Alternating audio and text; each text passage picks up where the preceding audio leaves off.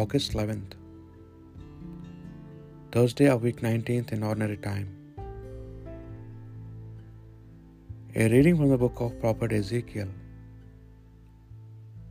The word of the Lord was addressed to me as follows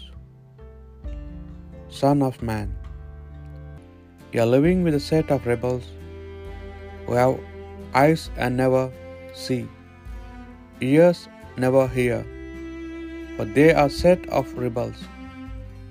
You, son of man, pack an exile's bundle and immigrate by daylight when they can see you. Immigrate from where you are to somewhere else while they watch.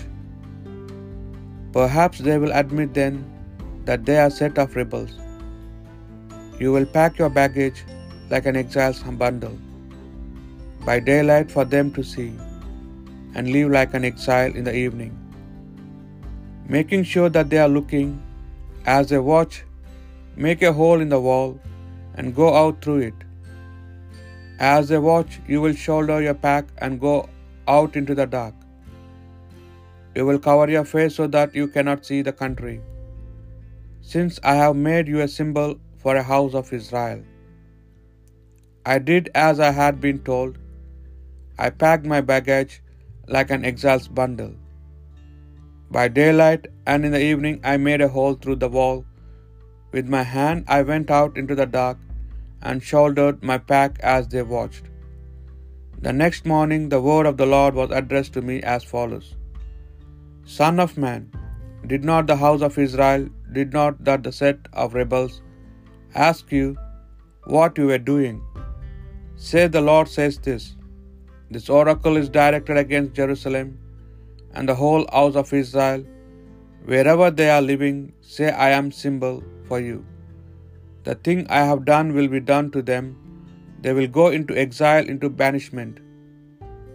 Their rulers will shoulder his pack in the dark and go out through the wall. A hole will be made to let him out. He will calm his face rather than see the country. The word of the Lord. Never forget the deeds of the Lord. They put God to the proof and defied him. They refused to obey the Most High. They strayed as faithless as their fathers, like a bow on which the archer cannot count. Never forget the deeds of the Lord. With their mountain shrines they angered him, made him jealous with the idols they served. God saw this and was filled with fury. He utterly rejected Israel. Now, never forget the deeds of the Lord. He gave his ark into captivity, his glorious ark into the hands of the foe. He gave up his people to the sword in his anger against his chosen ones.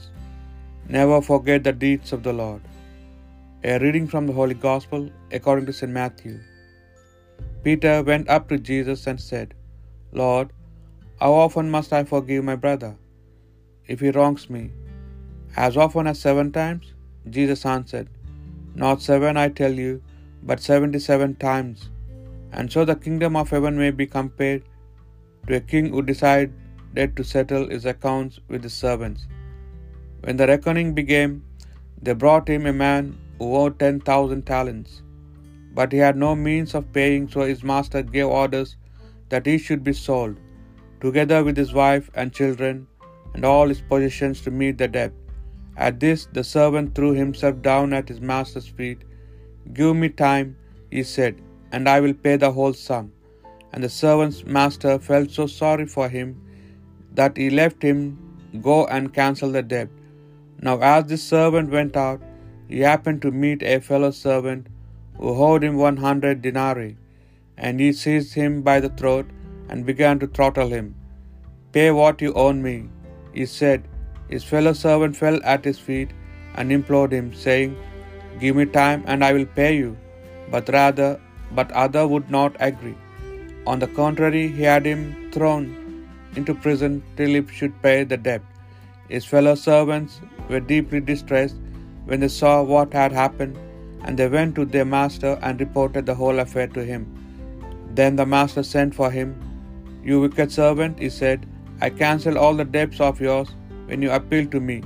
Were you not bound then to have pity on your fellow servant, just as I had pity on you? And in his anger, the master handed him over to the torturers till he should pay all his debt. And that is how my heavenly Father will deal with you, unless you each forgive your brother from your heart. Jesus had now finished what he wanted to say, and he left Galilee and came into the part of Judea which is on the far side of the Jordan. The Gospel of the Lord.